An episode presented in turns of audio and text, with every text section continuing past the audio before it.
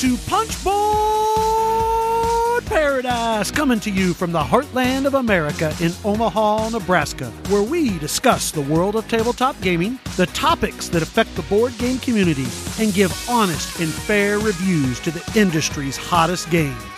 In episode 46, the Punchboarders talk about 2019.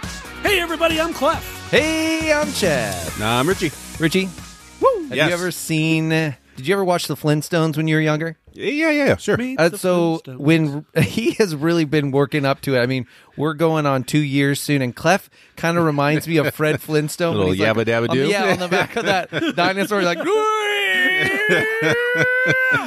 Pretty soon it's going to be like the whole 15 minutes for me to get into punch. yeah, we might have to get a camera in here because I think the, the audience would really appreciate that you really get into it. I'm when you- excited. Hey, I am excited about 2019. yeah. It was a heck of a year. Yes. Uh, yes much better was. than last year. Uh, Absolutely. Or Much better than 2018. 2018. Yeah, Yep, there you yep. So, like I said, though, this episode's all about 2019. We're not going to waste any time or anything like that. We're just going to want to roll into it. So, I think what we're going to do first, should we start off with our challenges? Okay, kind we of can do talk about our challenges Yeah. of what they were and then what we have coming up. I think that where we'll start. So, Chad, tell us about your 2019 challenges, where you got to. I was at about 36%, unfortunately. Uh, I did Ooh, not. that's an F. I know it is. It's a way F. Uh, you know, I I picked a lot of games that I wanted to play at least two times, and I just didn't get to all those games. I'm proud of myself. I got to a couple of big meaty games. I got to 1846 twice, I believe. I got to uh, some crazy. I, I got to Age of Steam a bunch, which was nice. Yeah. Um, I did. I want it to be known. I did get that play in. I got four plays, and it would have been five. Li- listen to me. I got four plays in of Agricola with my wife, and it would have been five had I not had to go to the hospital for a family member that night because Stephanie said as soon as we rearrange this the furniture, we're playing this again. So Okay, now- she was in. There was a picture thrown into the Slack chat. I saw it. I saw what looked like maybe his wife's hand. Don't know for sure. May, Didn't- may or may not have been. We didn't cannot see, prove it. didn't Yeah. actually see Steph playing the game, but Right. maybe maybe we'll give it to him. I, I say let's give it to him. All right. I I think he Good job, buddy. he he worked hard at it, and I think we're going to give it to you, buddy. Uh, and we are we're going to play it again. I mean, it, it- we're going to play it more and more. I think this this year. That's a separate resolution, but we both really enjoy the game. I, the more I play that game, I just, gosh, I have so many different decks for it and everything. I just, I don't know. I really like that game. It's just a smart game, and I, I just think it's one of the classics in the in the oeuvre. I think. I- And it's been a long time since I've gotten to play it, and I I kind of have a hankering to play it. Uh, so you know, count me in for one of those plays. I, I'd enjoy playing it again. Cool. You got only thirty six percent. Was there any games that you wish you would have gotten to play some more that were kind of in that uh, sixty six percent? um, well, see, the problem was there were a few "What's your game?" titles. Uh, I played Madeira a couple times, which is great. Yeah. but I didn't get to Zhanguo a second time. I didn't get to. I didn't get to my one of my favorite uh, "What's your game?" titles, Signori, uh, once, unfortunately. Ooh. Which is which is a bummer. I know it's not you guys' favorite, but I just there's something about it oh, that we I like really Signori. like. like Signori. Actually, I No, think we played yeah. Signori this year. I, I've played it a couple times. That was part of my challenge, and I, I got to that. So, okay. What is the new challenge for 2020 for you, Chad? I, I don't know. I, I really I'm I'm struggling with this. I I'm not really sure what what I want to do with this one. I actually liked the idea of that I picked my wife to play like a specific game. I but you know, I don't I don't know if I want to pick, you know, certain people in my life to play these certain games with. I mean, one resolution that is going to be for sure. We have uh I think 3 games of Clank Legacy in. I want to finish that this year. So that's one resolution for me. Okay. But I, I'll be honest. I want to listen to you guys's, and then I might get another idea. Oh. We we talked about some stuff on the Slack too, but I want to listen Yeah. to what you guys have to say. Okay. All right. Well, Richie, where did you make it to on the shelf of shame Ooh. playing the games? Well, yeah, I mean, it's still a, a shameful shelf. I won't lie. I started, I believe I started with 81 games on my shelf of shame. The challenge ended up ballooning up to about 107, okay. So that means you bought about 30 games. All right. and I got 50% and Hey, that's better than 36%. So right exactly, yeah, yeah, yeah. not not bad, um, but yeah, not great, not great Okay. either. All right. Um, in this year, I've got my challenges. Okay, so I'm ready for 2020 challenge. I'm not doing the shelf of shame again. Yep, okay, And Bryce so- warned me last Okay. year when I said I was going to do the shelf of shame. He, he said he tried to do the same thing, didn't even come close, Okay. and fifty percent is not even close. Okay. So, okay. but it still kind of centers around this. So one, I'm going to try to reduce my collection by hundred games. Okay, so you're going to tr- try to get Call 100 hundred games, out of my collection. Okay. Then the second part of that is I'm allowed to buy ten games this year For the whole year. for the whole year. Ten purchases. I think he'll break that by February. No, no, ten purchases now. I mean, is there a caveat here? Is there like uh, not a caveat, but I do have like I and I mean this still counts because this is not within the purchase year. But you know I got some gift cards for Christmas and whatnot. those were all spent there's little before. loopholes here? Those were spent before January first. okay. So I do have a box of games waiting for me on hold until I hit a certain threshold. But Okay. so you know if I 10 ten games, games. I'm limiting myself to ten purchases. This includes pre-order. So like if I pre-order Rococo, that's one of my ten. So what do you think, Chad? What, what what do you think he's got a chance at this? I strangely enough, I do. The hundred is going to be kind of crazy because again, I Yeah, I'm think, more worried about the hundred yeah, I than think anything he's else. going to be like leaving games on people's doorstep again. so I might. as long as they're out of my house, Yeah, that counts. exactly. Josh, look for a package on your doorstep. Josh is like, uh-huh, here's my number. But uh, I, I think he might, he might be able to do it. I, I think he's pretty he's pretty I, disciplined when he comes I to say that. no way. No? I say Ten purchases. I It's say happening. there's going to be right. a melatonin state one night that all of a sudden he's going to be like, "Oh We're crap!" talking I just small box card games. Like, Yeah. what, what if what if uh, you like? Let's say you get five Amigo titles. Is that five of your ten? That's five of my ten. wow. Okay. Ten purchases. All right, I I'm going to be we'll see. Very selective this year. I like guess- that this is a, a challenge though, because one thing I do think about with this, and, and we've talked to Ben Maddox before about it. I, I do think we're sort of a consumer society, and the way we play games is just like, ugh, you know, we play a couple and then move on to the next one. And when we talk about replayability and stuff, there's so much of it that we're like, oh, this for replayability, it needs an expansion, and you know, it, so. I I think I think uh, I think it's great. I, I he's- applaud he's you gonna on do that. it. I'm going to do it. Well, plus I have you two. You two are still on full buy mode. What what if Chad and I are both like saying we're not going to buy very much this year? Yeah. this is then I might be be a in bad trouble, podcast but I'm not, I'm not next really worried about it. That's right. I've seen all your purchases. You've been you've been doing a lot of buying here lately, Clef.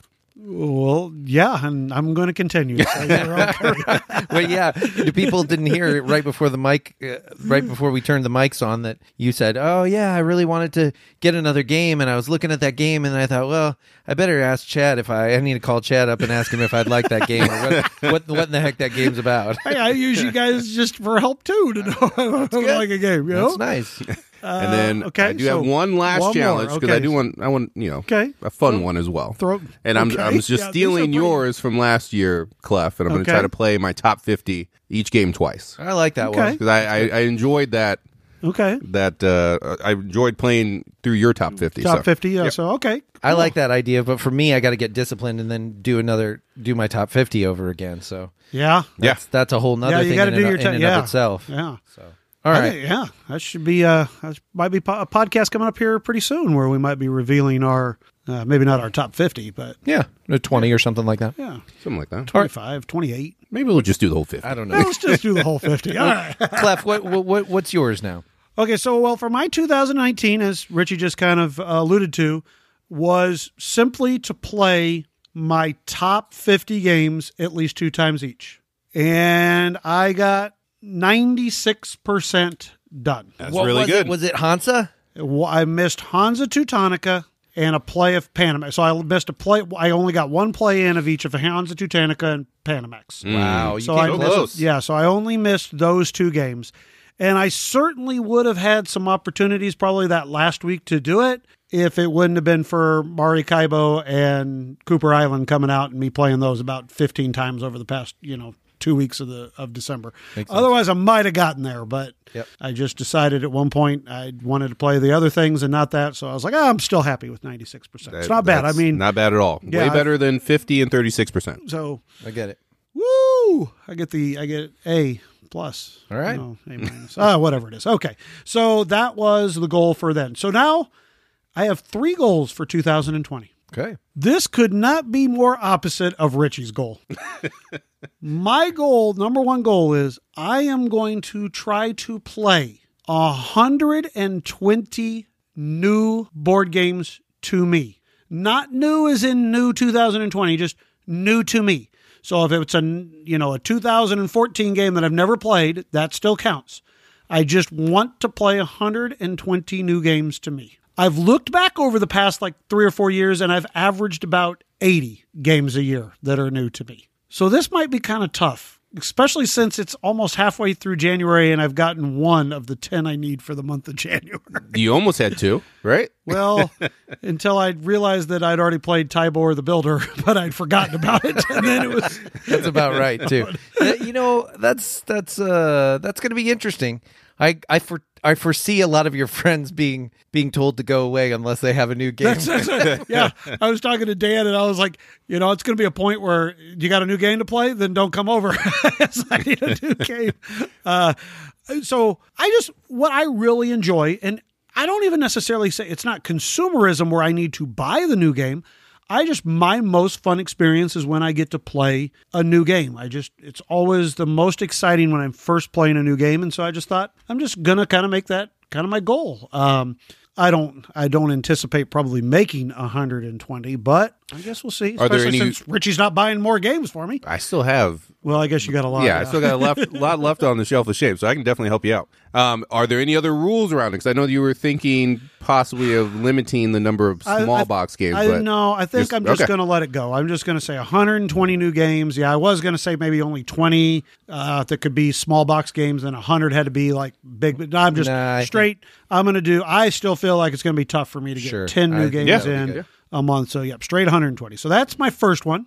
My second one is I am going to play. I'm going to try to play five titles, and I'm not 100% positive on what these titles are yet, but I'm going to try to play five games that I only played one time. And the time that I played them, I was not, you know, I wasn't hugely loving the game. Thinking, okay, maybe it was a bad experience. Maybe there was just not a, you know, maybe there was a rule wrong or something like that to see maybe the game was better than I thought and maybe not.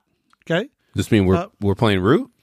No, I have played played, Root four times, times. yeah. Okay, that doesn't count. No, things like uh, Sierra West. right. Okay, I would like to try that again because Sure. we only got the one play in of, and you know, admittedly, we had a couple of rules wrong, and I would like to see you know play that again. Um, you know, I mean, I, and I'm not, I'm not sure. Like, I don't know. Eclipse came to mind. I mean, Mm-hmm. maybe there was something more there than our play. Maybe we were doing something wrong. I don't know. You know So- what? I like. I actually I just- really respect that because I think that happens a lot. It's all about when you play a game a lot of times too. And so, I mean, I, so we're going to talk about best this and that of the year. Yeah. And I was thinking about one of the best experiences that I had, and honestly, like it, it didn't it didn't make my my number one, but it was actually the day that you and Josh and I played Stephenson's Rocket, and Josh kept messing with you, and I was laughing so hard I was crying. Now I know, now I know that that wasn't your favorite experience of the year, but I, but again, I it, it made me think back actually to Age of Steam and how many times you had to play that to enjoy Yeah, it. Yeah, exactly. That's ex- a great point. When I first played Age of Steam, I was like, "This game is terrible," and if I never would have went back and tried it again, it wouldn't be. You know, I mean, that's game has fastly moved up my my top fifty of all time. I mean, yeah, and I love that game now. So that's why I'm just thinking maybe I need to go revisit some of these titles that I only gave one chance to. So no, Root does not count. Root Yeah, is still okay. not going to be there. To be fair, you have not given the expansion a chance. so, and there's two of those. Uh, all right, you got Yeah. a point. Okay, so then Okay. uh, uh, if is that is that what you're going to do? You're going to do you're going to play some ones that you haven't played or no? That, 120 that I have brand new to me. Okay. And then re and five that I just want to pick out that I want to revisit. Okay, Okay. five. And then I got my last one is this is kind of just a wanting more maybe of not that I don't love playing with you guys and not that I don't love playing with the people I play with, but I am going to attempt to I want to play with at least 25 new people in 2020. That's a great goal. 25 people that Very I've nice. never played with just because I want to, you know, have more of a gaming community and, and get to know other people. And, you know, might mean I might need to play, you know, Wiz-War or something weird like that. Oh, that would count as one of my 120. I've never played that one. Um, so, you know, there something like that, but get to experience a little bit, you know, other people and their gaming experiences and stuff like that. Because as we're about to discuss here, I mean, gaming experiences wise, uh, one of my most favorite, I mean, can we just go right into it? Sure. let's just best gaming experience. My best gaming experience was at Origins this year or last year, 2019, when I got to play for the first time. I got to play City of the Big Shoulders. I got to play it with Raymond, uh, the designer, which obviously was a lot of fun.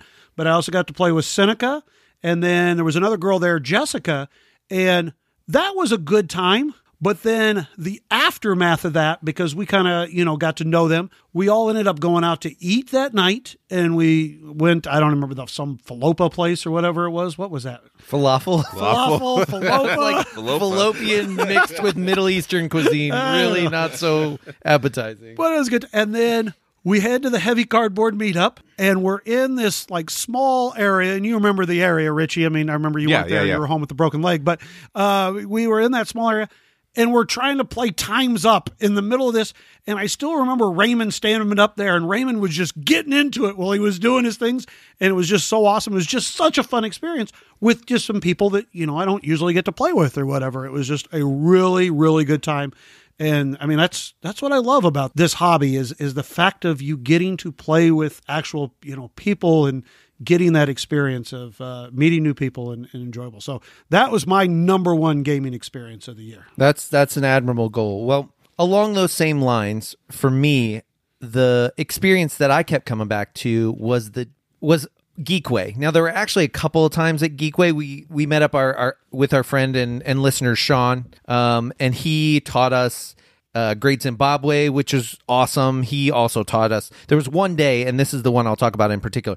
There was one day where he taught us 1846, and which was I mean, a monster game. And then we had everybody went to uh, to lunch slash dinner, and I proceeded to keep playing and taught a couple other people that had been in our, our game. I taught them Escape Plan, which was awesome. And then after Escape Plan, we took a small break and we played through two Ages of SpaceCorp too. So I mean, that was like a huge long day of gaming, all with mostly people I had never met before and great, great experiences. People that I, I really enjoyed spending time with. Yeah. So It's awesome. uh, it was the same sort of thing. The same sort of thing. And I, I so I, I really love your your goals for this next year. I think those are I'm I'm fascinated. So have you now thought about what your 2020 goal is going to be? So Michael D on our Slack channel talked about this, and I'm gonna I'm gonna kind of steal it from him.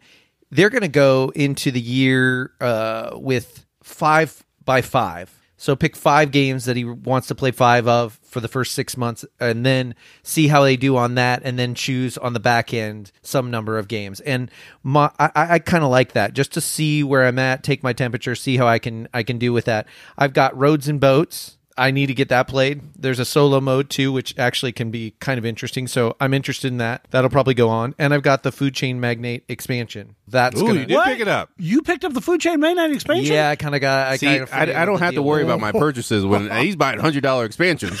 that one was not hundred dollar. It was close, but I had kind of some some deals saved up. So Oh, okay. yeah, so was it gonna was say- much much less. I think at the uh, friendly local game store, it's like $125. Yeah, no, this wasn't even close to that, which is good. Okay. So Nice. yeah, so I'm excited about that. I'm excited that you're got that. I'm, I'm bet ready to you play are. it. All right, Richie, how about you? What was your favorite gaming experience this year? I mean, I've definitely had a few. I think, uh, I mean, not that it was not fun not being able to walk, but essentially having eight weeks uh, where I had no responsibilities around the house because I couldn't walk, couldn't lift anything, couldn't change diapers, but all I could do was play board games. so that was fantastic. And then also, I would say la- uh, just uh, this past Christmas with Jessica's family, two of the biggest fights I've ever seen in board games, but f- fun fights, fun fights.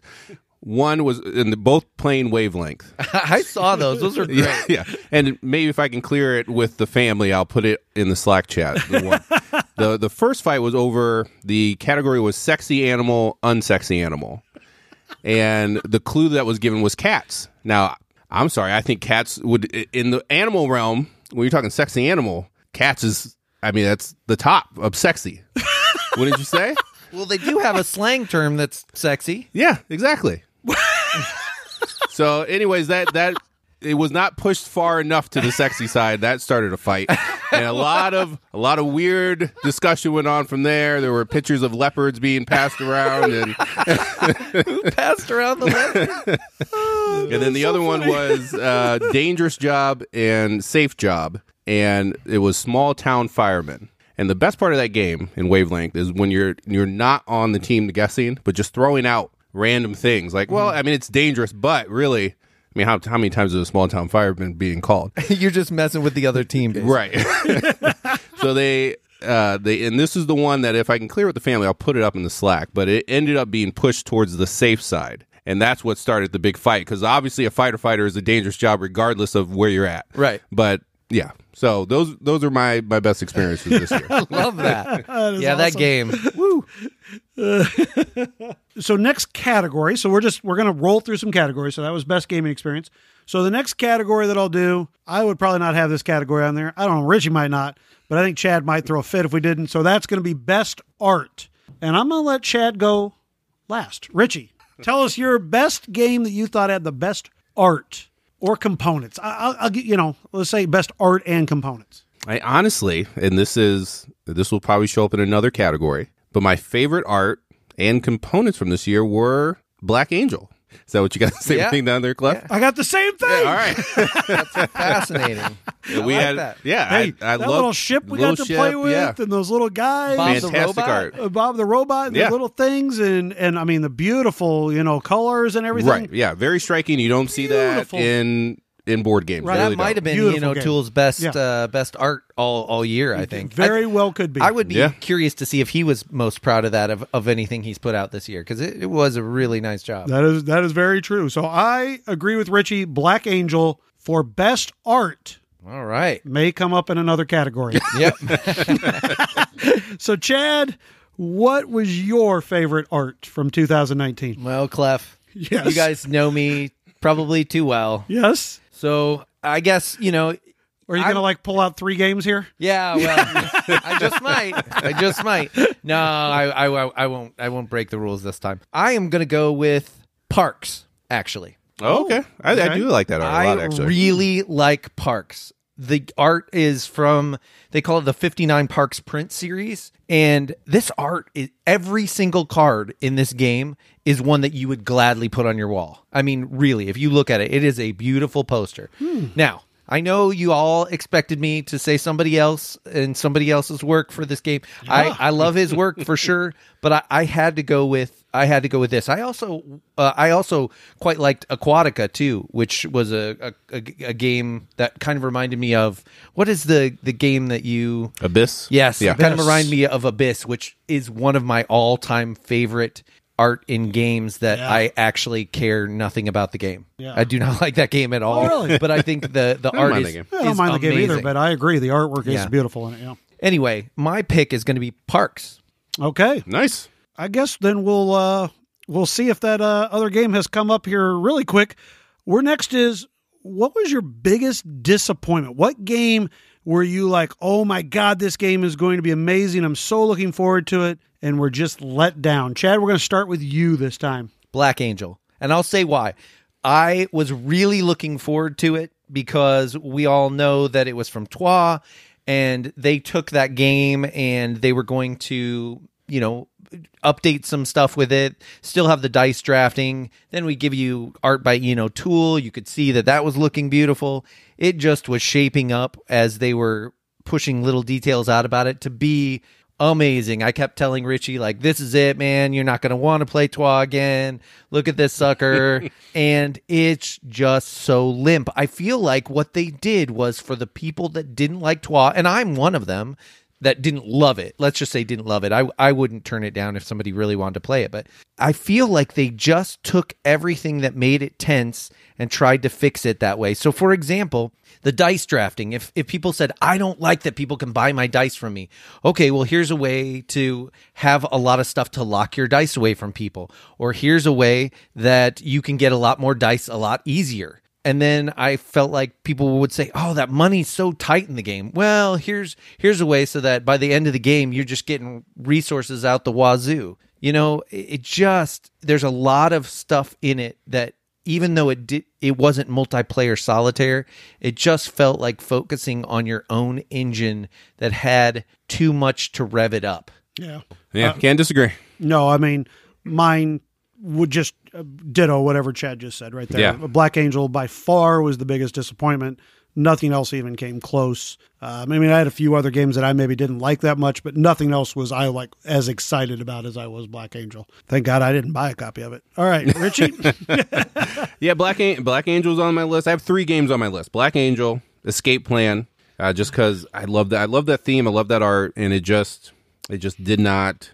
It's it's one of those either I would want it like way lighter, like to where you can just get in and play, or make it heavier. Right. Like it just kind of seemed like in that weird middle zone. Wheelhouse. Yeah, Yeah. I would agree. And then the other one is Imperial Settlers, Empires of the North. It ended up being a disappointment for me, and it and it's kind of like Black Angel for me, where the raise action they just kind of really neutered in this game. Where because what I like about Imperial Settlers and Fifty First State is you're building your engine and people are picking off pieces of your engine. You have to react and come up with a new plan and you know slot in new cards that will try to get your engine going again. And in this, with that raise action, all you're doing is just tapping their card for one action or It for can- one turn. It, can, definitely throw a wrench in there. it can definitely throw a wrench in it, but it, it just does not seem as I don't know. It just kind of took the teeth off a little bit. I still own the game. I, I still plan on playing it, but I just don't know how long it's going to stay in my collection. So that that was a little bit of a disappointment for me. I'm really surprised to hear that, but maybe we'll talk about that a little bit later on.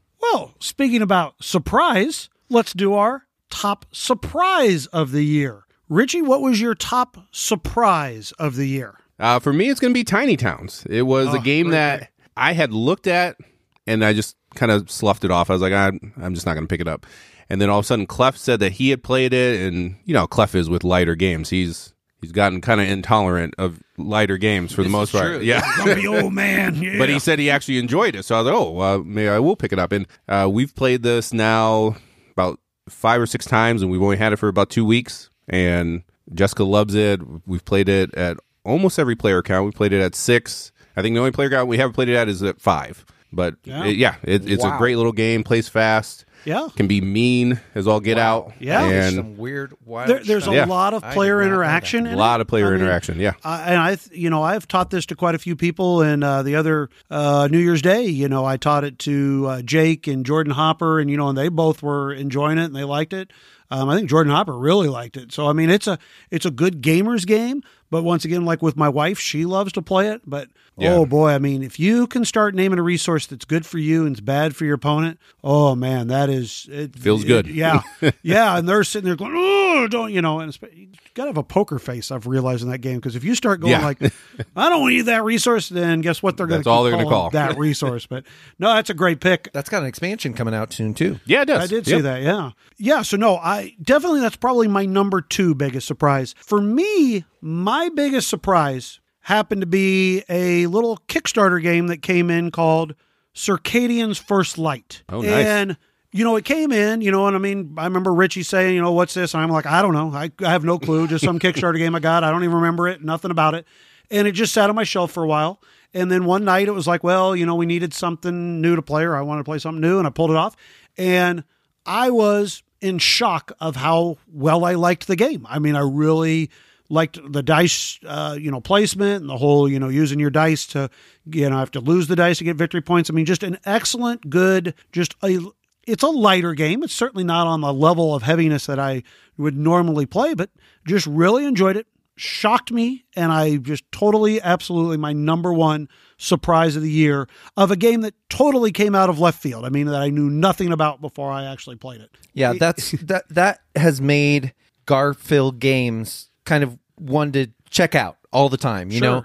And so it's kind of like now if they're releasing something, at least want to check it out. I was pleasantly surprised with that, and that was on my on my short list as well. But I'm going to go with I'm going to go with Watergate. We didn't find this out that they were at least I didn't know about it. I'll say until Origins right before they had released it because they released it at Gen Con. I think Capstone did. Yeah, yeah. And we played that, and I just thought, oh my gosh, I really like this. And then I thought, wow, there's no way Clef's going to like it though. This is he does not like those sort of card driven light war games, which th- this kind of was. It's not a Sure, it's not a war game per se, but it had that feel to it, like a Twilight Struggle.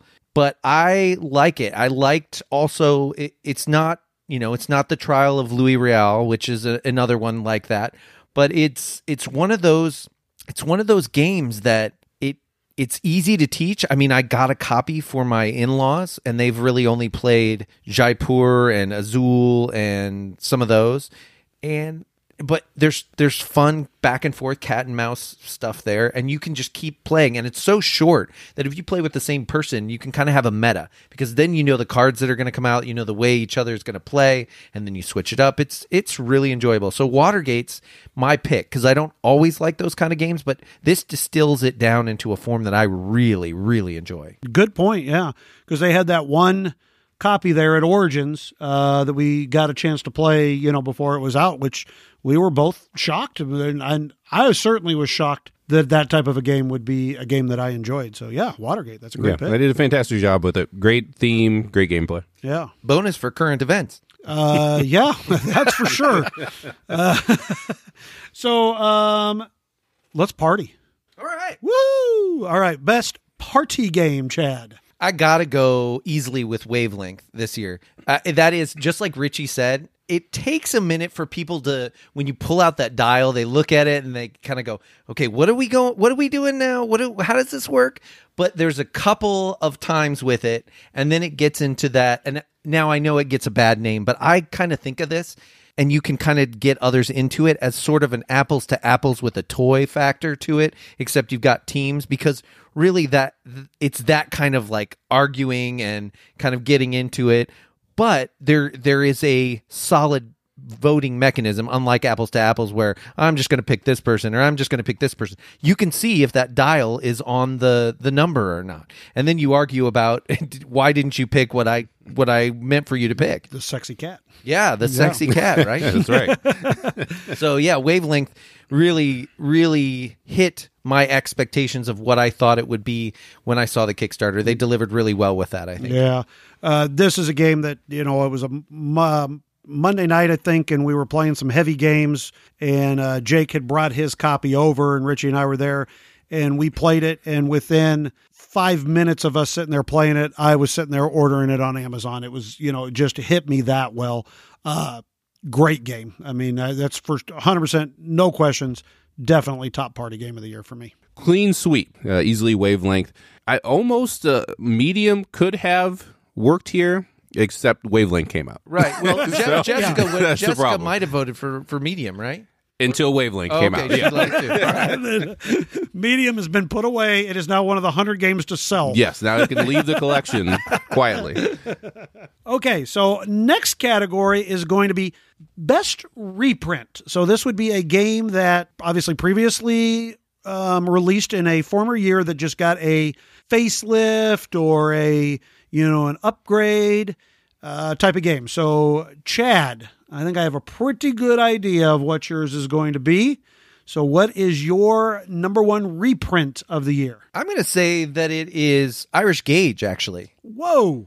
I am. I didn't see that coming. I- No, I was thinking a little AOS. So okay, go ahead. You know what? I would have picked Age Age of Steam, and I love having Age of Steam in all the maps, but it had a lot of problems. So as a reprint, uh, you know, as a best reprint, I can't. Mm. Okay, I good can't point. say. Good point. Hey, this is great. You know, and I'd like to maybe even say Roads and Boats with the expansion put into it. Even though it's a really ugly game, they didn't change anything about it. But I, I haven't played it yet, so I'm I am going to go with Irish Gauge for a couple of reasons. First of all, I mean one sheet of rules, you know, and th- th- and they made it so clean, right? And it's got a beautiful package. The pricing I felt was right on target for what it is, and the the graphic design by Ian O'Toole was great. I just felt like this is a great game. You can set it out. You can it, you can teach it to family still even and have a good time with it. Sure. Irish Gauge is was actually a surprise for me and and probably my favorite reprint of the year. Okay. All right. Richie, what say you? Uh, Prêt-à-Porter for me. Ooh. Uh, that was, I think they did a great job with the art and components. I think they did a fantastic job updating that. And for the most part, the Kickstarter went smoothly. They delivered, I think, ahead of schedule, if I remember correctly. They either delivered like a couple weeks ahead of what they were planning on or right on time, which is rare with Kickstarter. So that was great. And I believe, was this their first Kickstarter as well? I think it might have been. So yeah, even more impressive that that was their first Kickstarter. I So- will say, even if it wasn't, I will say one of the great things about it too was that even though they didn't have the rule sheet for all the different cards that we should have felt should have been in there, they did have a rule book that was actually able Yes. to let you Yes. play the game, which is a huge step forward for Portal. Yeah, so they did a fantastic job with it. So that There is you go. Good, good. C- can I sneak two in? Will you let me sneak two in, Chad? why I- not? Why okay, not? well, I'm gonna, I'm going to give a quick nod to Egizia. Uh, they did a very nice job for me in the reprint. Uh, they made a couple of small, very small rule changes to the game, but still kept. I mean, the board is just absolutely beautiful. So Egizia is kind of an honorable mention, but I got to go with I miss the bus. oh, but- Gotta go bus. yeah, yeah, yeah. yeah. Bus is wonderful. What a great game. And I mean, I'm so glad that got reprinted. I mean, I've been, that's one of those games that I still, I'm still sitting here thinking, okay, what could I do to be better at that game? Yeah. What would be my best strategy?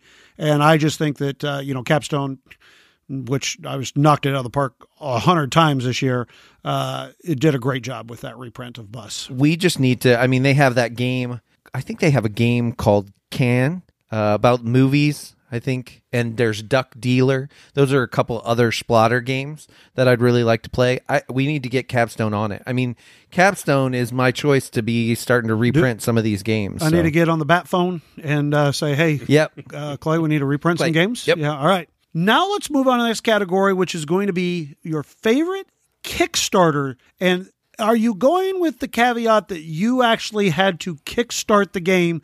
It simply was not a, you know, like for instance, like Pipeline. I obviously didn't kickstart that, but I have that.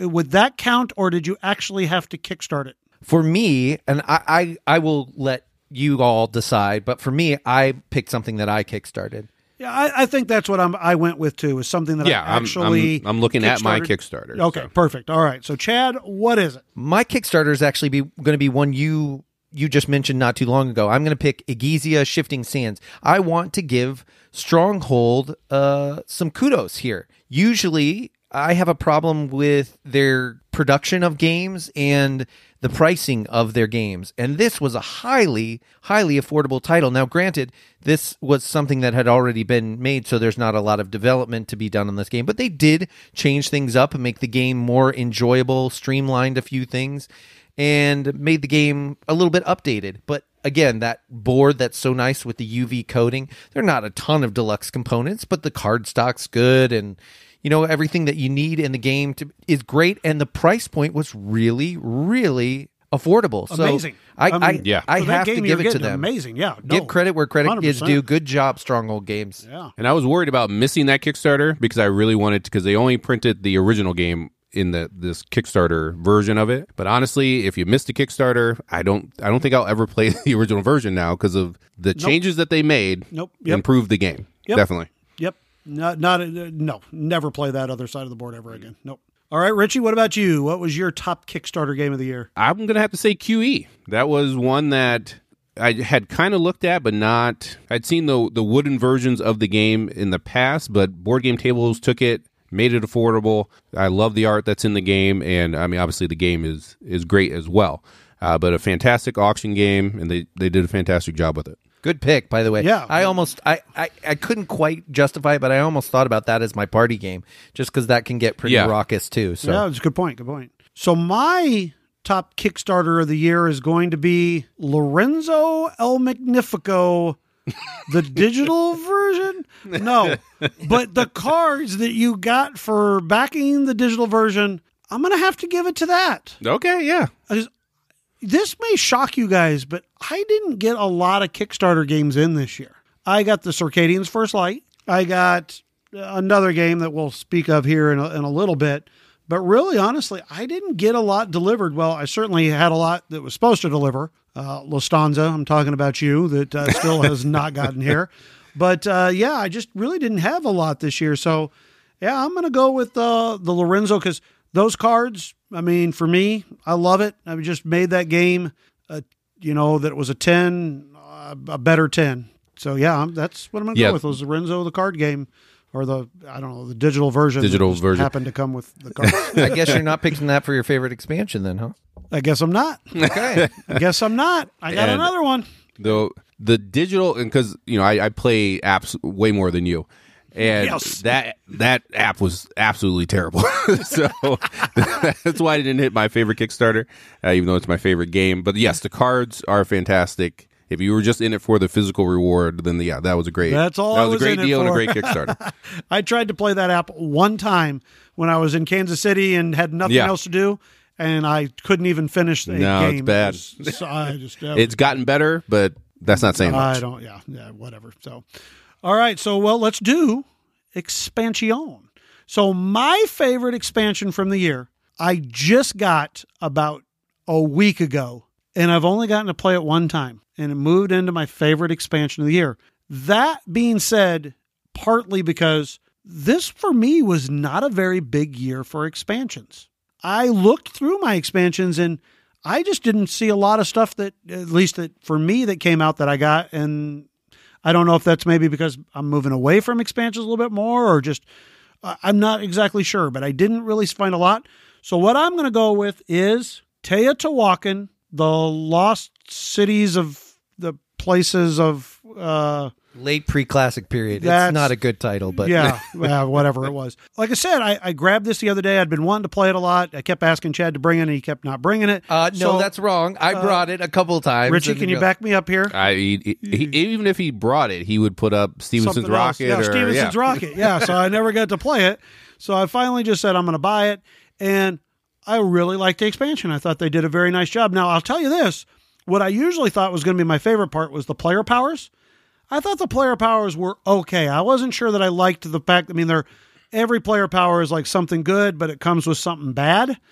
But what I really liked was there's the new boards that you put on for the building of the pyramid and building of the decorations that now have spots that give you a unlock one of your dice actions. And I really liked that that you could you could go in and lock a die up and instead of having to worry about, you know, taking out an action or spinning cocoa to remove it, you could get in there and it would unlock one of those and you so you could unlock a die. And I really thought that was a cool addition of what they added to those boards.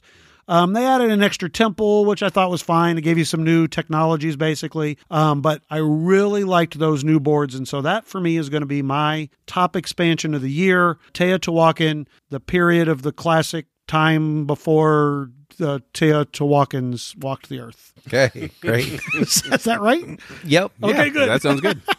Chad, what was your favorite expansion? I'm going to go with uh, a different one. I'm going to go with Teotihuacan late pre-classic period, and I, I will I will say that I really liked it as well. I liked it because I actually liked the powers. I liked having that good thing and then that bad thing. So you you kind of had to leverage your power and decide when you were going to use it a little bit. And I liked that third track because that third or maybe it's a fourth, sorry. That fourth temple track actually had things that you kind of wanted to move on because of the bonuses that it would get you other places in the board. And then, of course, just like you talked about, it balanced out the decorations and the temple tr- temple building a little bit more, not just for the unlocking the die, but for some other things going on. And it didn't meet, and it also made it so that, if I remember right, it kind of nerfed them a little bit so that you didn't have to do those things necessarily to to be at the forefront of the game. It certainly helped in certain parts. But anyway, I, I really liked that. Uh, I don't always, I'm not always a big proponent of expansions, but I I think in this case,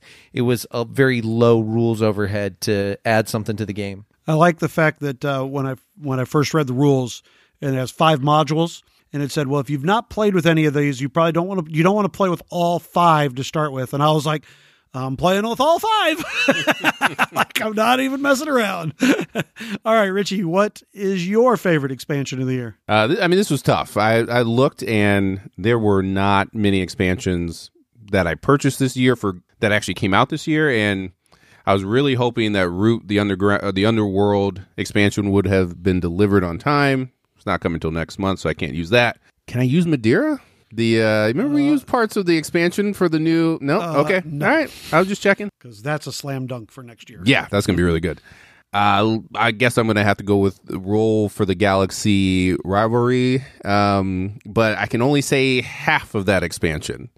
That was an expensive is- expansion. this It's an expensive expansion, and it, it doesn't need to be expensive expansion because you only need half of it. Okay. And that's the part where you get your own little cube, and just like uh, that one game, Rattlebones, remember Rattlebones or Dice Forge. Dice Forge, yeah, where you can create your own die, and they have little upgraded faces that you can purchase. Uh, that adds a, a nice little wrinkle to the game that is just kind of fun to play with. So if you are very familiar with Roll for the Galaxy, uh, that's something that's easy to throw in and changes it up quite a bit to where you know it it freshens up the game. That that's what I got to go with. I'm not that excited about it. I'll be honest with you. you. You could have just said the Lorenzo cards. Like I said, that the the digital version was so bad, it kind of tainted Kind of, yeah. right Against it. and I. I, mean and i can still play lorenzo without it i guess is it that's not better than the no, the big box the main expansion, right expansion. so yeah I'll give you that. All right.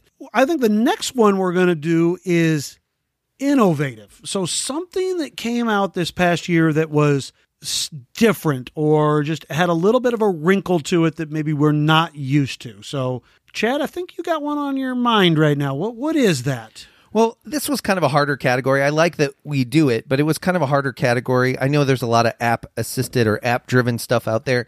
That's not what my mind went to just because I don't often play a lot of that stuff. I I heard that Journeys in Middle Earth is is pretty good, but I kind of stayed away cuz I thought it was generic Lord of the Rings, which I'd rather have very Lord of the Rings, Lord of the Rings.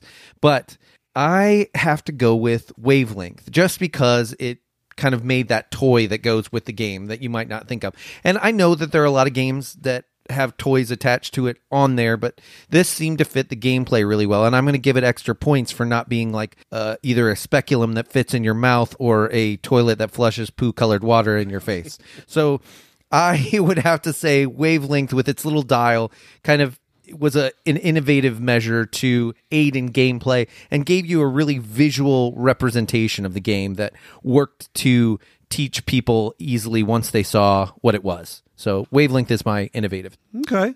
solid pick Yeah, no, I would totally agree. I mean, I do think it definitely had some some neat innovation for me. And and actually, Richie and I were talking about this right before you know uh, you came over, Chad. For me, I am going to go with City of the Big Shoulders, and and I'm going to tell you why. Because truly, I mean, I feel like it was an innovative design. That yes, the main mechanisms of worker placement and stock world have been done in many a games. It was the first game to bring those two together and has just been done so wonderfully of how it was done together. Uh, so, I mean, I just feel like the combination of that worker placement in a game that normally, you know, with stocks is usually something to do with the trains and lane track and all this stuff, had that differentness to it that just to me, I think was amazingly innovative and has brought to myself and a lot of other people into a world that they may not have ever felt comfortable going into. So I- think that that is just really innovative. I think I've said innovative way too many times in this thing, so I'm going to you know the rule around here if you to, say it uh, enough it counts It counts. All right. uh, Richie, what is yours? I mean, honestly, I, I I can't say that I played anything like just groundbreaking, innovative this year. So I'm I'm actually pick a game that I did not play yet this year, and it's from Cranio Creations, and that's Mystery House Adventures in a Box or something. It's got some weird subtitle, but. I thought that that looked really cool. Just the, the fact that you are sliding those, you know, little plates in and out, and you're looking through the box to actually play the game. That seemed, of what I've seen come out this year, that looks like the most innovative game. I didn't get to play it much, Uh, really, but when I talked to someone about it at Origins, eh, he was very excited about it. It is it is really interesting how it works. It sounds like, from what I've heard, that they're still ironing out some of the practical kinks with it. But I hmm. hope that they continue to streamline that system and and work all the bugs out because I do think it's a really cool idea. So yeah, it looked very neat. So hmm, Interesting. good pick. I had forgotten about Yeah, that. Yeah, definitely. there we go. All right. Well, let's now say, what about family? What game came out this year that you guys are like, you know what, this is a good one to get to the family? And now, for all of us, we're all kind of in different time with our families. You know, Richie's got really young kids. Chad has a, you know, a medium age kid, and, you know, I've got older kids. So sometimes family can mean a little bit different. But what is the game that you, Chad, have the most fun bringing to the family this year? Well, this is a game that I just recently picked up not too long ago, but it was getting buzz much earlier in the year when it was nominated for some awards. And I hadn't heard that many great things about it. So it was really cheap, though. So I got it on a whim just to play. And we, as a family, have really been surprised and pleased with Reiner Knizia's Llama game. I will say that honestly, it may not be everybody's cup of tea, but when your family likes to play Uno, for example, this is a perfect game because it's a card shedding game and you want to get all the cards out of your hand. So, for example, you have cards numbered one through six, and then you have a llama. And what you can do each turn is you can draw a card or you can play down a card that is either the same number in the as in the discard pile or one higher or you can pass out of the round and anything that's left in your hand counts as negative points. But if you have the same number left in your hand that only counts once for that number. When the llama comes into play the llama card is worth 10 points so you don't want to be left holding any of those. But it kind of wraps around. So if you play a six, then you can play a llama down after that, and then one can go on top of that. And you can kind of loop through the numbers that way with the llamas. But the really great decision here that makes it so much better than Uno is when you're going to pass out of that round. Because the the game or the round can stop when somebody empties all the cards in their hand or everybody has passed. And if everybody except you have passed around the table, you can keep putting down cards. You just can't draw anymore. So you may be playing and you're sitting there and you've got two cards left in your hand. And maybe they're like a one and a two, but the the ladder on the discard pile is at five or six. And you're looking at it and you're going, Do I want to draw another card that could be a six when somebody else goes out? Or do I just want to put down and have these negative three points? And so you're constantly, it's a little bit of a pressure luck there too. And so you're constantly trying to gauge that. And of course, with my family, we have a great time and we're just trash talking to each other and pissing each other off around the table. And it's it's a really great game that takes hardly any rules overhead, and we're playing, and everybody wants to play another hand all the time. All right. Yeah. Uh, Richie, what are you playing with the family? Uh, my pick is going to be Men at Work, which is a pretzel game, a dexterity game where you are stacking and balancing. And now, this is actually something that I will pull this box out and just let Knox and Isla play with the pieces, and they love it. Uh, but in the if you actually play the game game, which uh, like I'll play with Jessica and her family, um, you are trying to basically avoid accidents on the work job and trying to get these employee of the month uh, cards for points at the end. Uh, so yeah, I mean it's pretty straightforward, pretty simple stacking game. Actually, kind of hard because you have to like balance uh, little wooden beams on your workers' shoulders or bricks on their shoulders and different things like that. But it works really well. And then, like I said, if you got really little ones like I do, just throw the box at them and they'll they'll play with pieces and be happy. It's a really fun looking game too. Out on Yeah, the table. yeah, it's a really good game. All right. Very, very good. What about you, Clef? Uh, I'm going to go with uh, City of the Big Shoulders. Honestly, guys, I don't play a lot of, you know, I mean, well, I've played Llama because Brent brought it over and forced me to play it, but I, you know, I just, I don't play a lot of younger type of family games. You know, I mean, not, not to say that you have to be younger for family games, but I just, I don't. I mean, you know, I guess if I really, like maybe Wavelength might be my pick for, which obviously was my party game. So I was trying to think of something different. Maybe Tiny Towns if you want to go there. That's what I thought you would say. Yeah, I mean, tiny towns might be the by the be the pick, uh, but that's one of the things. You know, when I play with the family, I mean, most of the time it's it's it's going to be a nice little meaty euro, and that's just kind of where where I'm at, at least uh, for for my family wise. Well, one thing you do play with your family a lot, and there wasn't a new one that I know of to come out this year that you latched onto. You play trick taking games, at least a few of them with your family. oh yeah, well, I mean, Skull King would be my all-time family favorite. You know, at least with my eldest son Mason. But yeah, absolutely, that that would be a good I a good thing too. But yeah, you're right. I don't think there was any new trick taking games that I got to play this year. Mm-hmm. Did you play Point Salad? I have not. Oh, okay. Oh, I played that you? with you, didn't I, Joe? Oh, okay. Yeah. Any good? Yeah, I would say. I mean, for a family weight game, I think it plays fast and quick. It's not. It's not a bad I game. saw it made Jason Levine's top ten of the year, so I was like, wow. I was really surprised by that. yeah, I am honest. surprised by that. I Yeah. wouldn't. Of course, I I'd was say that. surprised by his number one, but you know, whatever. So, all righty. Uh, okay, got one more category before we get to the uh, main course here, and the last category is designer. Who who would you say either? I, I don't want to say are the best designer of the year, but more like just who is a designer that you thought did really well this year, or in this category, I would classify this as which designer did you feel had the most interesting year as far as design accolades or creativity in design or just all around was a busy bee? Clef, who do you have? Well, I'm going to be pretty. I'm I'm going to go with two answers here. So too bad again, but I'm going to go pretty basic here and say, I mean, Raymond Chandler the third. I mean, has got to be for me one of the top designers of the year because I mean the game, as I've already said, uh, very innovative to me. I, I really, um, I was so excited to see what else he brings to the table. Uh, right there along with it would be you know Ryan Courtney. Sometimes for for us especially, since it's we got to play Pipeline way back when before you know it actually was released. I sometimes even forget about the fact that Pipeline was a 2019 release, and I, I got to give it to our man Ryan Courtney too. We're a great game. So I almost am going to say like some new designers that are coming up with some amazing games that really you know. Of course, we got Pfister, and of course, we got you know. I mean, well, I don't know. Feld really didn't do much this year, but we, you know, we have our powerhouses, Luciani, you know, that are doing their great games. But I'm really excited about some of the new designers and some of the amazing games that they're coming up with. So that would be my pick. Mm-hmm. Good pick. All right, Chad, what do you say? I'm going to go with Vital Lacerda because he has put out, in my mind, two powerhouse Euros, deeply thematic, one of them incredibly crunchy, and two of these kind of games in the same year is quite a in my opinion quite an accomplishment now kanban's going to come updated here very soon but i mean he is just rolling i Did he think put out the Gallerist and Vinhos this year? oh, oh, sorry.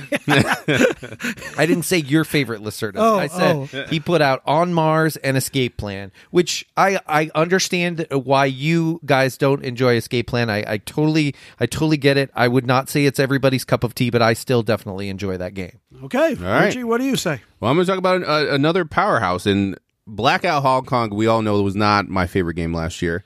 Right. But I think Alexander Pfister, he put in the work this year, and did. he's he's he was already he was my favorite uh, designer of all time, easily. But Wallace was kind of climbing on him. Creeping on him. Yeah, a little bit. But Yep. uh, I got to play Maracaibo, and I've watched a lot of run throughs of the uh, of the Oh My Goods one. Uh, the Newdale or something? yeah, Expedition to Newdale. Yep.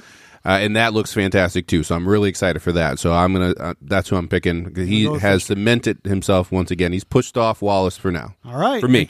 Cannot argue with that pick. All right, excellent. Well, guess what it's time for, guys? The draft. It's time to draft. Let's do it.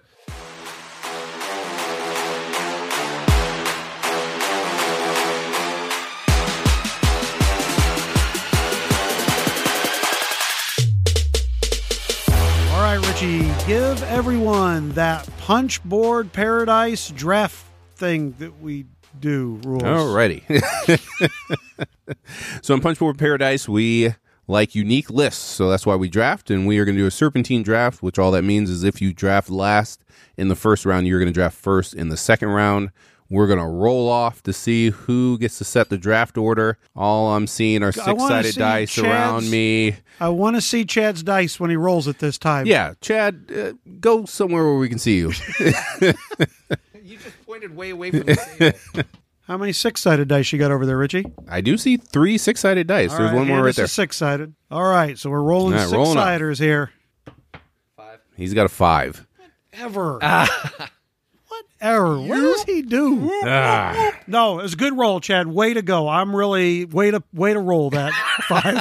that was a good job, buddy. You can't use that reverse psychology. on me. I remember last draft. Yeah, you I called him out that I had to go third. He said he was fine going third, no matter what. I got to think about this for a second. Hey, watch what you say. Um, hmm. I'm gonna have I'm gonna have you go second and you go third. All righty. All right, so Richie's going second, Clef's going third because he's fine with it.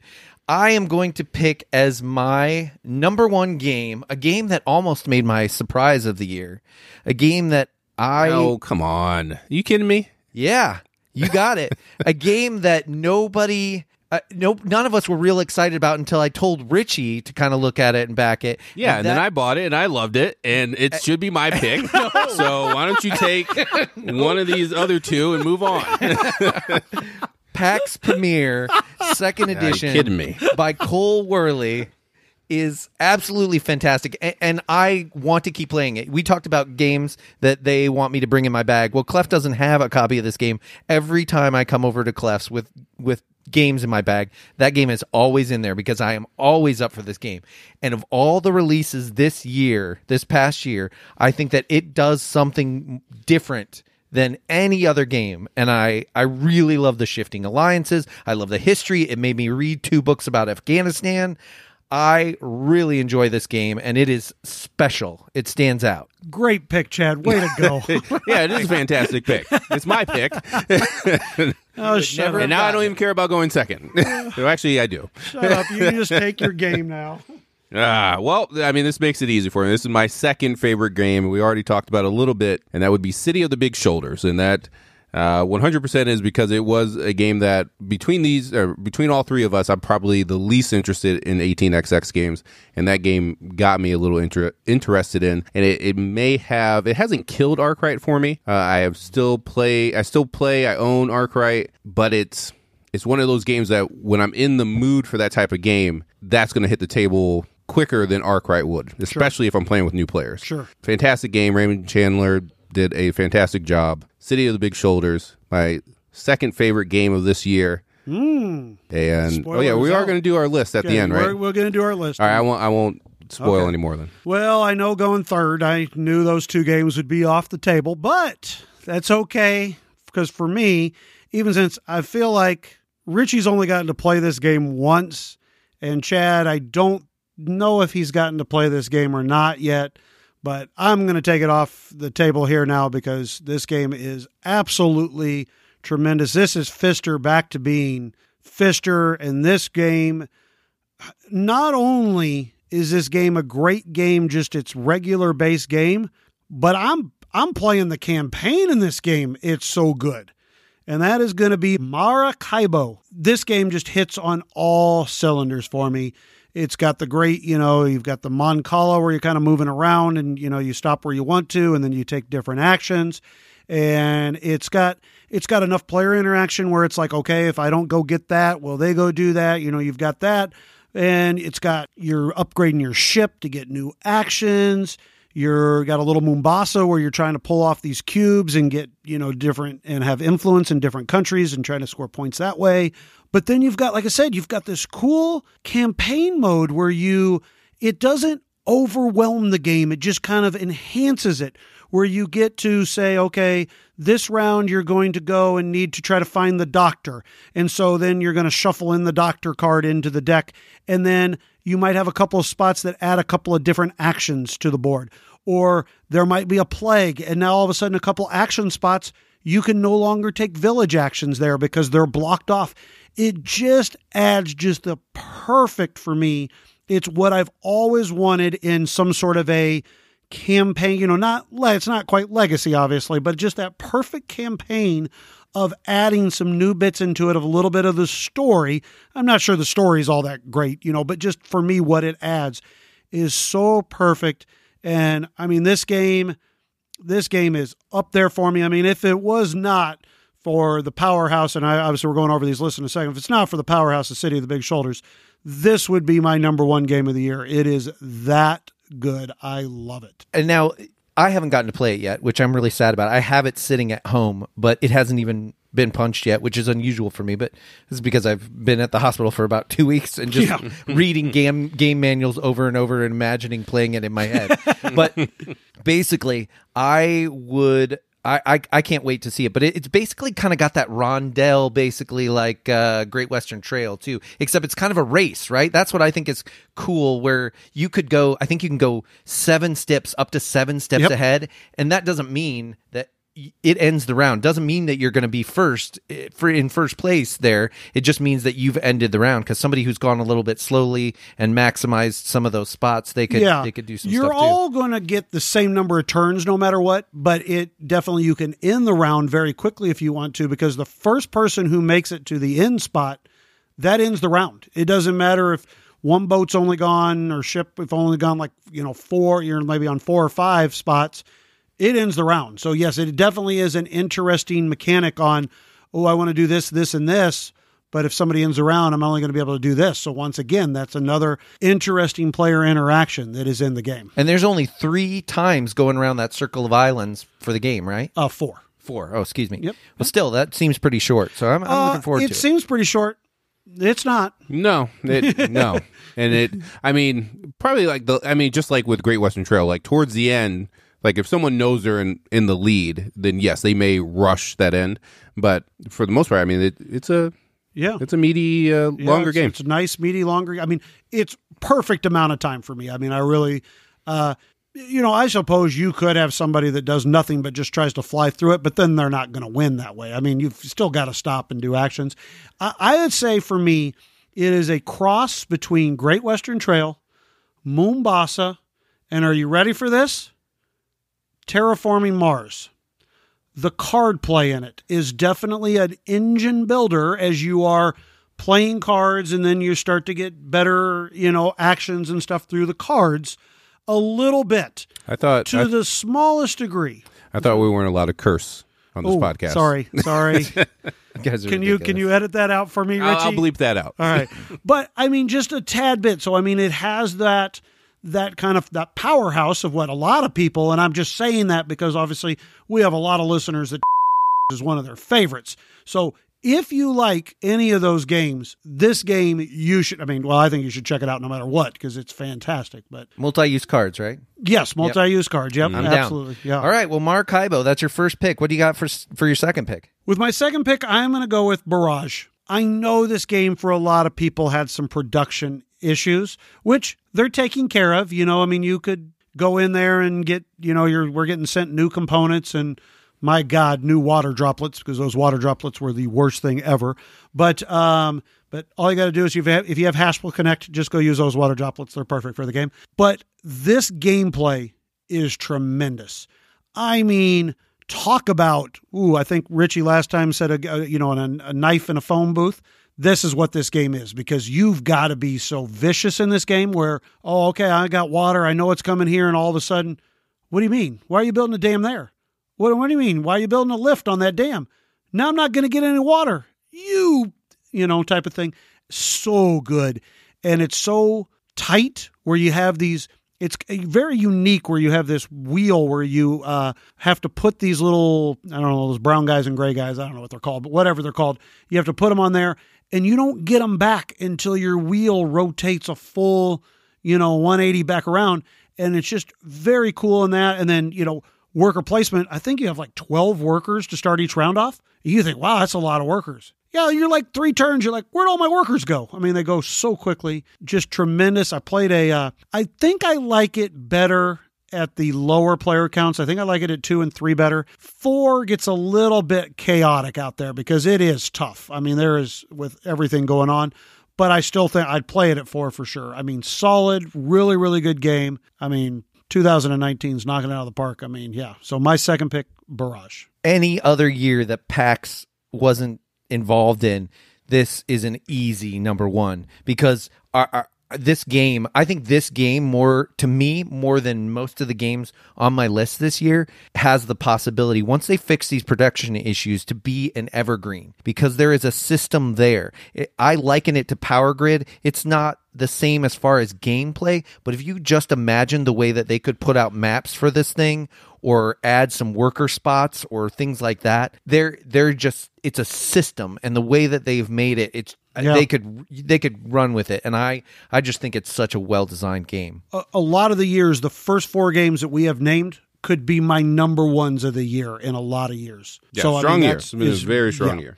All right, Richie, back at you. What is your second pick? All right, my second pick, I was actually surprised by this game. And even though I only have the one play of it, uh, but this designer's, uh, lately it seems like his games have either been not enough or way too much. And that is On Mars from Vital. And I really enjoyed this game. And I really enjoyed the having to move your, what, what did we name that guy? Moving back and forth. Yeah, moving Matt, Matt Damon Damon. back back and forth uh, between the two different sides and having uh, to be on the right side to take certain actions. I, I really like that mechanism. I would love to see that in more games. Uh, but this this may end up being my second favorite Vital. Possibly, we'll see. Who Uh, knows? Play it at four players and get back to me. Well, but that's a lot of his games. I don't want to play. A, Okay. I don't want to play a four players. Uh, and, and we got a review coming soon, but uh, yeah, four players is a little, little long. But anyways, we got a review coming, so it's great pick. I really enjoyed, it, and I got to play it at two players the other day, just me and Joe. And ooh, I like it at two. It hums. That is a nice little back and forth. Oh, I tell you guys, I pulled a good move on Joe. All right, I was like getting, I was, I was pretty far behind, right? And I gave the oh, oh man, there's no way I can win this game, kind of ho hum, you know, Classic like, yeah, you know, yeah, do the old oh no way, and then I came back like my last two turns, I scored like thirty some points in my last two turns and beat Joe by two. Oh, it was nice. It was a good old feeling. Yes, that's a good pick. This this game hums. I, it's not it's not my favorite. Lisboa still holds that for me, and I think Vinhos is still close behind, maybe, but it is up there, and it's not the easiest to teach because it just feels. I mean, that's a lot of his games, but Yeah. this one to me just felt like everything is so interlocking that it is a little bit hard to to go into. We'll we'll go into it in our review. Oh, I'll even. I mean, my third play, I'm still having to ask, what does that do? What Right. does this do? I mean, it it is tough, but yeah, I get you. I I just think it's it's a really good marriage of theme and mechanisms like he likes to do and uh, it's it's a it's a great accomplishment. I'm I'm excited for him because this is a good game and it and because of the theme, I think people are gonna gonna butt their heads against it and struggle with it. But he's gonna g- gain some more fans from it, I think, because they'll really want to get into this game and this theme. And once once they do, they'll be rewarded a few plays in. Okay. So Definitely. good pick. All right. So, Chad, what is your number two and three? All right. Well, you guys took a couple of mine, so good on you. But I will say for my next pick, uh, I I got I got to go with Pipeline. That's that's still a great game. Like I said, we've mentioned some good games already, and and that's a, a fantastic game. Now, a lot of people have come out this year and and reviewed it and said, "Ooh, you know, this isn't fun to play because it's it's so tight and you're eking out stuff, and if you make a wrong move, it's punishing." These are all true things, but I don't mind because All things I love in the game. that Yeah. is exactly right. Now you should you should know if that's not your style and and you want to you know a, a good example of an engine builder that's much more forgiving for example doesn't mean you you will w- win necessarily because of card draw but wingspan is you know everybody gets something when you do this and every you know the the economy is much easier uh, it's much more forgiving with your turns. But what's great about this game is this game will slap you in the face and then it'll make you come back and say okay i see that. I see what i did wrong. I've been thinking about that all all night. I want to come back to it tomorrow and let's play it again. And now i won't make that same mistake and i'm going to do it this way you know. That is what that game does. And that's that's the kind of game that ryan wanted to make. He he oh. succeeded and for a first time design or first published design kudos to him. It's it's a really great engine builder. That's that's why you had like a permanent red mark on your face after you kept getting slapped in the face every time playing this for the first like seven or eight times, right? that's true. Fair enough. Fair enough. All right, no, good pick. All right, so now on to number three for you, Chad. number three for me is number three for me is going to be a game that I've already talked about in this episode and another capstone game because they've been knocking it out of the park this this year, as we have discussed. I mean, in every way. And there are other capstone games, by the way, that I would be talking about were they not stuff like reprints and things of that nature, because we're not counting those, obviously. But Watergate, again, that is a great 30 minute game, 20 to 30 minute game. It's great back and forth. I can play it with my mom. I can play it with Steph. I can play it with you guys. We can switch.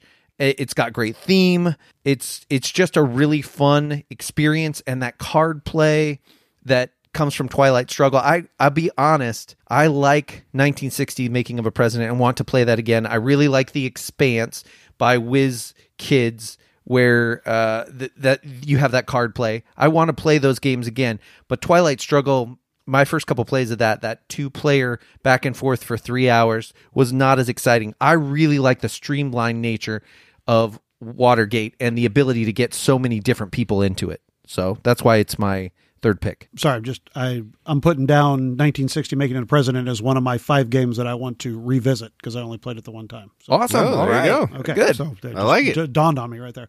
Okay, but great pick, Watergate, great game. Yeah, Richie. Clef shot me a text today. No, this So- is illegal.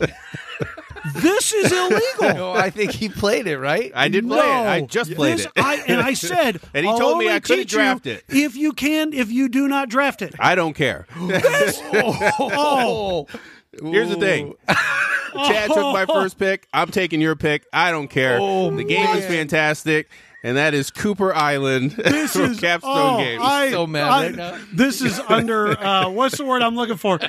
Um, protest. This is this draft is under protest.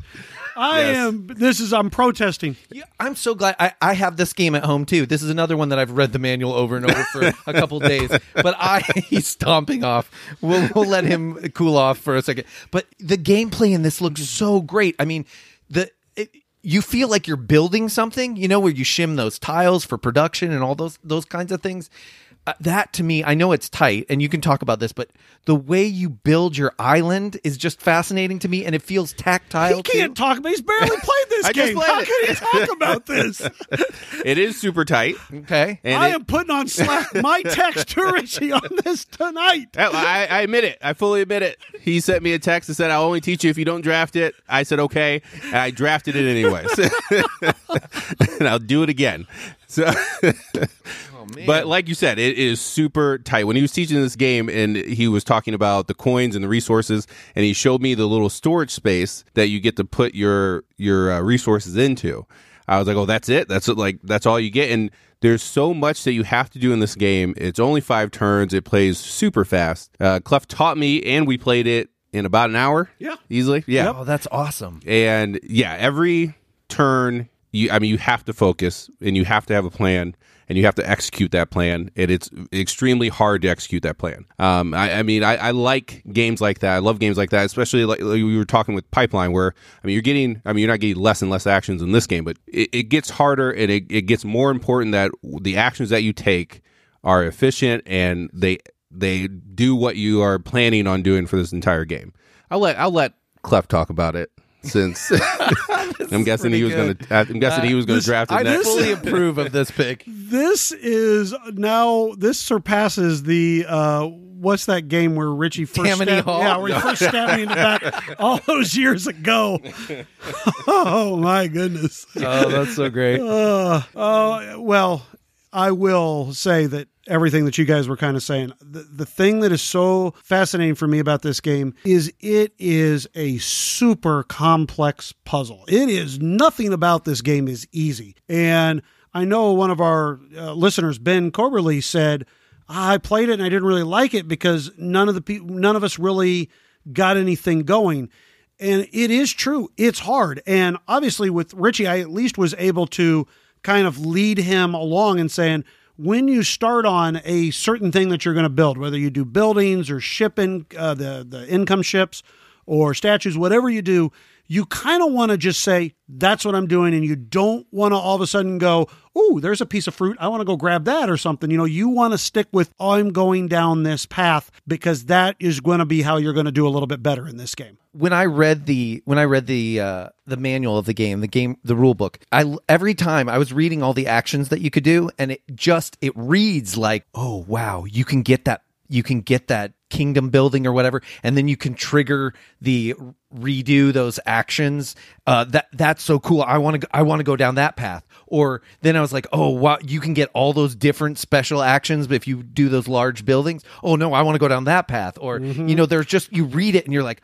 Oh man, what if you spam this or what if you go this Yep. strategy? It just seems so cool. But if you kind of try to do a little bit of everything, yeah, it's yeah, it's, you, I, yeah. I don't. I don't even see how you could uh, attempt to do that and score any points. yeah, spreading No, I out. and uh, like one of the games I played this. Now, an average score is, that I've had so far is is around 20, 25. I mean, I think 28's the highest that I've that somebody's gotten. But like my friend Brian, he got four his first game. look, I see uh, now. If you look at another thing that I noticed look, looking through the rule book, and one of the things that Ben said was it's a lot of work for these very few points, and I guess Mm-hmm. you can see that. You, I mean, because some of the cards, for instance, it's like okay to build this, it's like six gold, seven wood, three, and you get two Yeah. points. Yeah. like, Yeah. wow, Yeah. that resource conversion is tough. Now, see, for me though, sometimes I like that because instead Yeah. of a game where it's like, oh, you get 30 points for this, you know, it's like this is tough. I mean, it is a very puzzly, tough game to figure out how to do things. And and I'll tell you, I mean, Richie, me and you just played the two player game. You play a three or four player game of this, there's no additional action spots. And Yeah. if you want to go use an action spot somebody else has used, you got to pay them a good. And each good you have is so precious that it's like, oh my God, I got to pay you a good, and I don't want to do that. But uh, yeah, I mean, this game hits on all cylinders. Should have been my draft pick.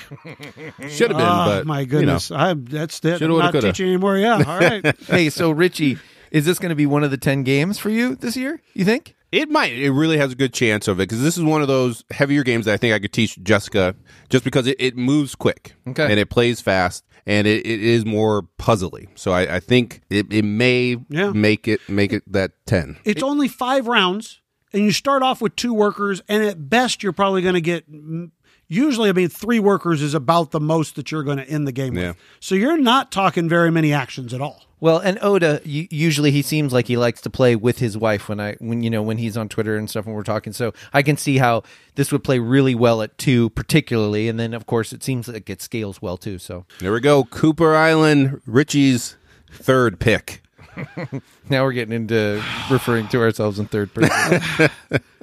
I tell you, punch punch, I'm fuming right now. This is this is the this is a backstab right here. All right, that's you know what though. There are so many good games from 2019. I'm still okay. I know, and I haven't even played them all. Yeah, yeah. Well, yeah. I got a whole list of games that I still haven't even gotten to play. That's right. So uh, for my third pick, then um, I'm going to take, lo and behold, another capstone game, a game that I really thoroughly enjoyed, and I love the whole you get to choose what your dice are each round, but they cost what you you pay, and then there's a lot of great player interaction, and that's going to be Crystal Palace. I still think this is a really great game.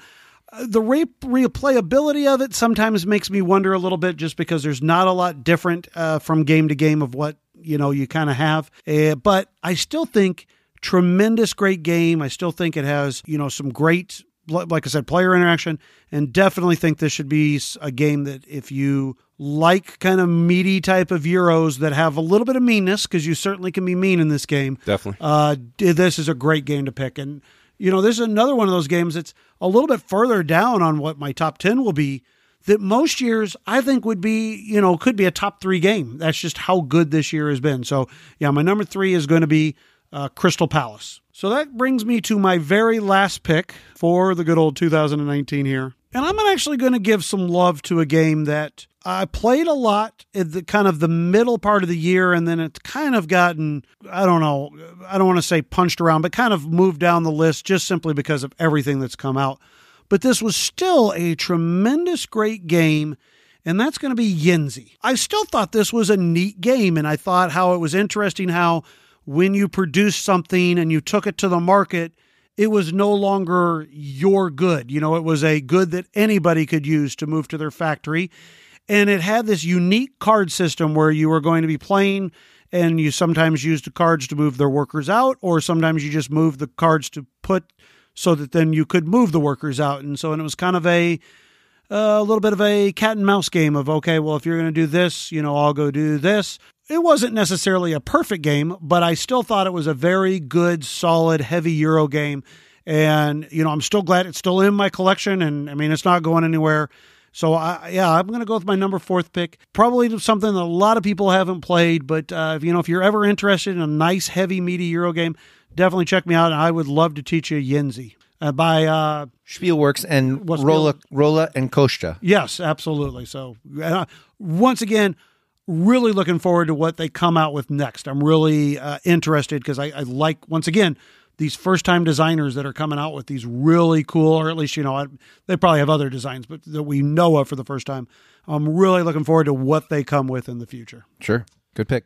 Nice. Yeah, well, Yinzi, you got on there since Richie snaked uh, Cooper Island. Way to go! and I, I might draft it for my last pick as well. All right, Mister Snake, what do you got for number four? Uh, I'm going to pick one that is probably at the top of a lot of. I know uh, some of our listeners at the top of their list for game of the year. And it's a game that I've gotten to play a lot because Jessica really enjoyed it, and I, I too really enjoy it as well. And that is Wingspan, uh, designed by Elizabeth Hargrave and published by Stonemaier Games.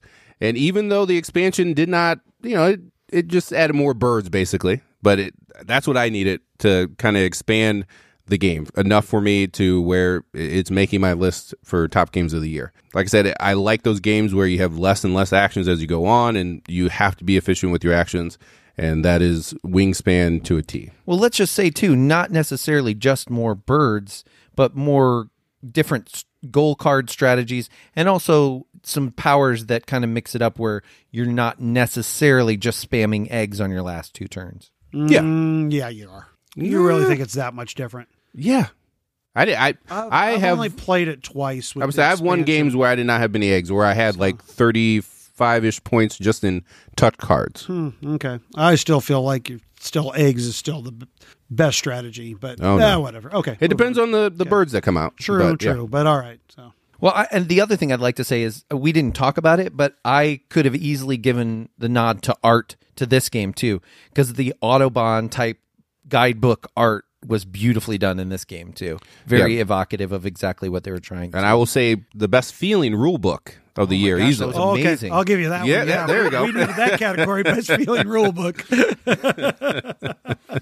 so that is my last pick, Wingspan. All right, Chad, round us out. All right. Well, I'm going to diverge from all y'all since everybody had kind of a unique last pick that, you know, not necessarily was on all of our lists, probably. I'm going to do the same thing, basically. And I'm going to go with something else that was a slight surprise for me.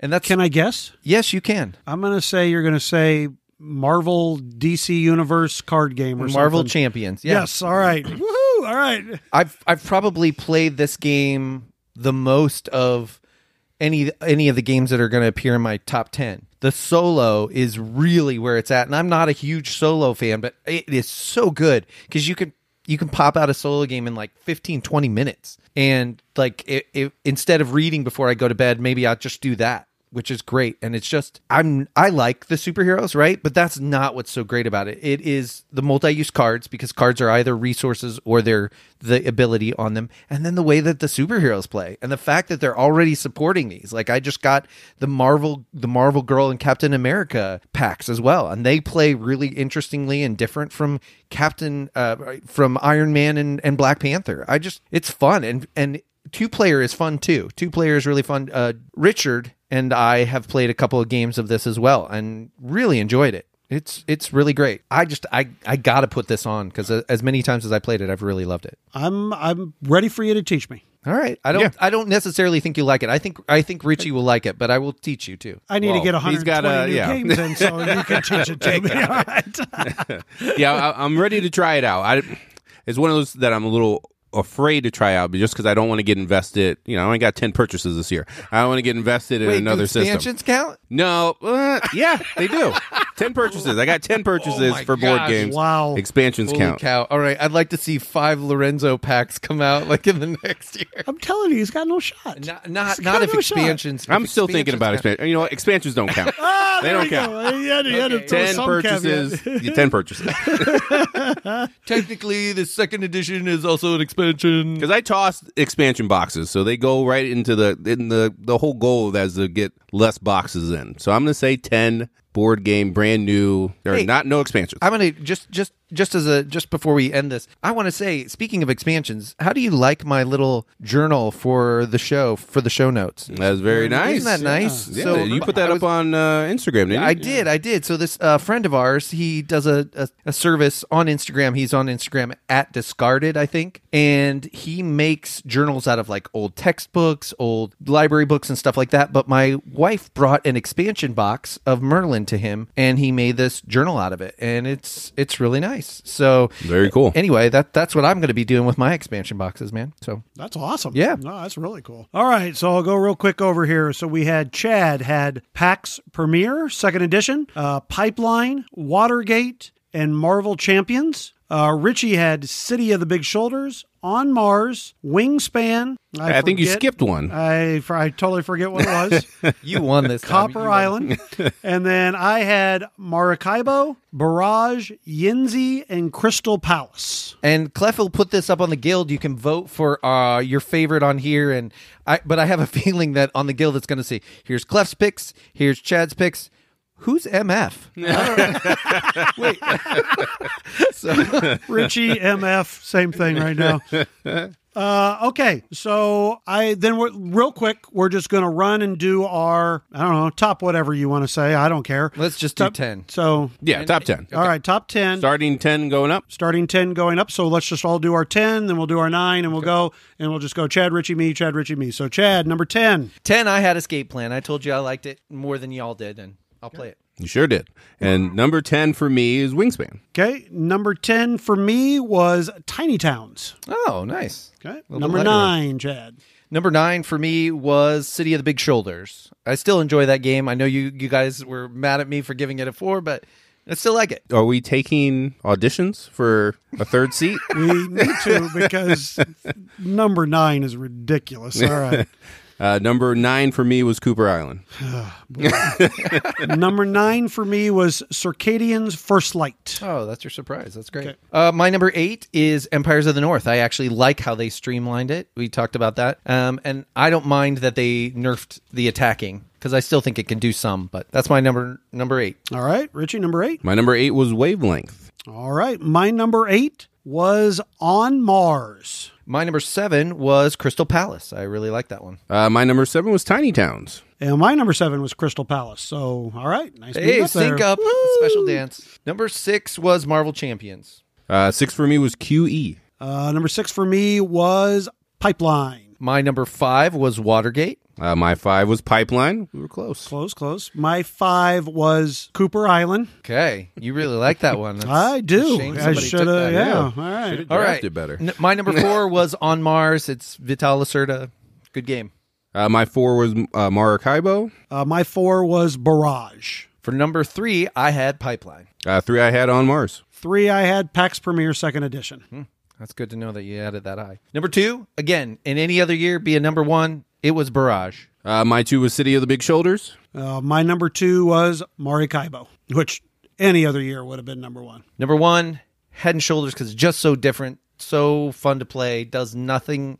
I don't have anything else like it. PAX Pamir Second Edition. And that is also my number one, Pax Pamir. Yeah, my number one by leaps and bounds still is City of the Big Shoulders. I still think it's such an amazing game. All right. Well, we just Uh, talked about. I mean, yeah. there are so many games that we still haven't been able to play yet. I mean, I, I I'm talking about the Magnificent, which is from Aporta Yep. Games and those Santa Maria gentlemen Yep. people you like so Wanna much. Play it? Yep. Uh, I have Flotilla, and I haven't been able to play that yet. I mean, gosh, dang, I really want to play it. And then you guys talk about Maracaibo and Cooper Island. I'm just playing it in my head and reading the rule There book. go. Well, you, at least you're probably winning that game, right? That's the only time. Thanks, schmuck. Uh, Richie, anything that you still looking forward to playing? Uh, yeah, I had a few on here. I had Flotilla as well. Uh, I had uh, Terramara, which uh, seems like a really mean worker placement game. Look very interesting as Yes, far as yep. being able to place ahead in Can the you future. place? Can you place on Cooper Island with one of your guys? yeah, I think so. Actually, All right.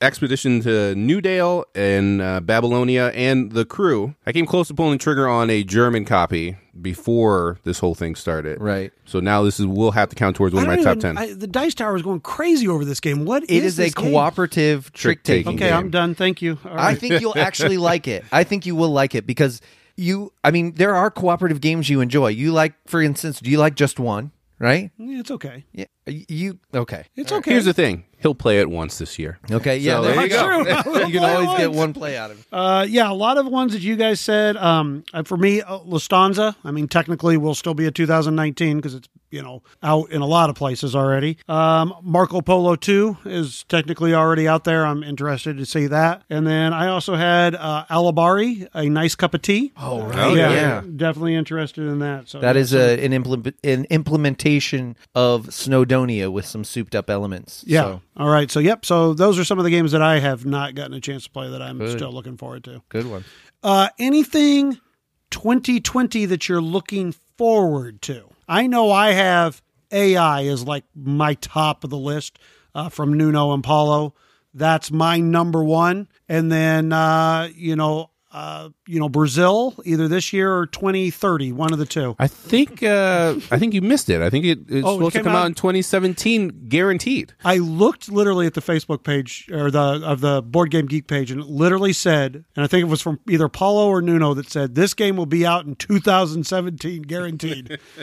well, uh, that's okay. If once if it ever comes out, I'm still looking forward to it. I'm looking forward to some of my Kickstarters, and so and some of these are are reprints too. But I mean, I'm looking forward to 18 Chesapeake, which should deliver soon. Um, I I haven't gotten my copy, and this would be 2019. I haven't got my uh my GMT copy of 1862 railways and that should be an interesting one to to play as well. But i, w- I would like my clinic which says 2019 but i don't know where it's delivered. So I'm, I'm looking for i'm looking forward to that one. And then i'm looking forward to brazil as well like as you mentioned. But i don't again i i, I it doesn't what's your game only put out like one game a year Uh, I don't Well, think they put out a game lately like it's in been two no games years. a So year. yeah, I don't know how you can remain a game company by not putting out games. but- expansions and deluxe editions well, but even then, But I even mean, then, they're not really putting out that much. Yeah. But that I mean, that's my whole list. Is what's your game games? This is if if everything comes through, we should get the Madeira Collector's Edition. We should get the uh, expansion for Railroad Revolution, Railroad Evolution, Yep. right? Which hopefully that fixes the Sure. the things that were wrong with that.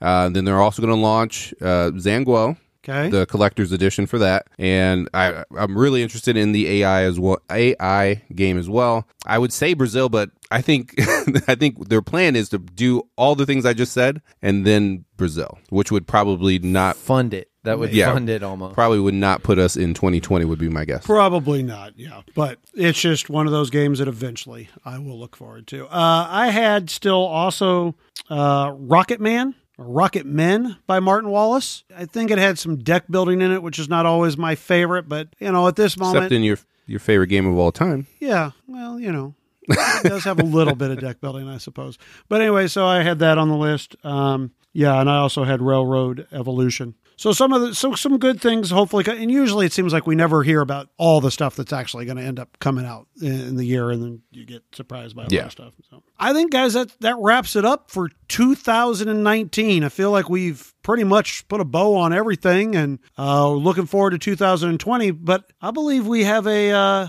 a little giveaway. Is that right, gentlemen?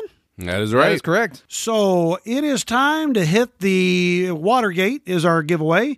And now it's time to hit the random generator to find out who the winner of Capstone Games Watergate is. And Richie, the winner is. Michael Deeritt is our winner. Ba, ba, ba, ba. All right. Yay, well, all right. congratulations, Michael. You get a copy of one of my top 10 games for this year. Fantastic game. Yeah, well, so uh, congratulations, and hopefully we'll be able to, you know, give some more games away in 2020. And another thing that we'll try to do, I think, is partway through this next year, we like to go back and revisit once we've played a few more of the games that we talked about that we haven't gotten to and do a revised top 10. So we'll have that out for you as well. So you can count on that. Yeah, I'm pretty sure, Chad, you're going to knock a couple off your list there when you get to uh, Maracaibo and Cooper Island. But, Yeah, uh, yeah, I would guess. We'll have to see. Yeah. Well, I'm I'm pretty sure it's it's time to finally say goodbye to 2019 and put this podcast to bed. Okay. All righty. Go, go forward to 2020, right? See, I started this podcast off all excited. Now I'm, I'm somber because now it's it's over. And Right. I think it's gonna be Might another good year. Really good. We got good more? stuff coming up. well, let's go get to it. All right. All right, let's do it. All right, everybody, have a great night. Thanks for listening. Take care. Thanks for listening. Punchboard Paradise would like to thank our loyal listeners as well as the publishers and designers that have provided review copies. You can find us at punchboardparadise at gmail.com. You can find us on Twitter at Punchboarders. We are on Instagram at Punchboard Paradise and Facebook at Punchboard Paradise.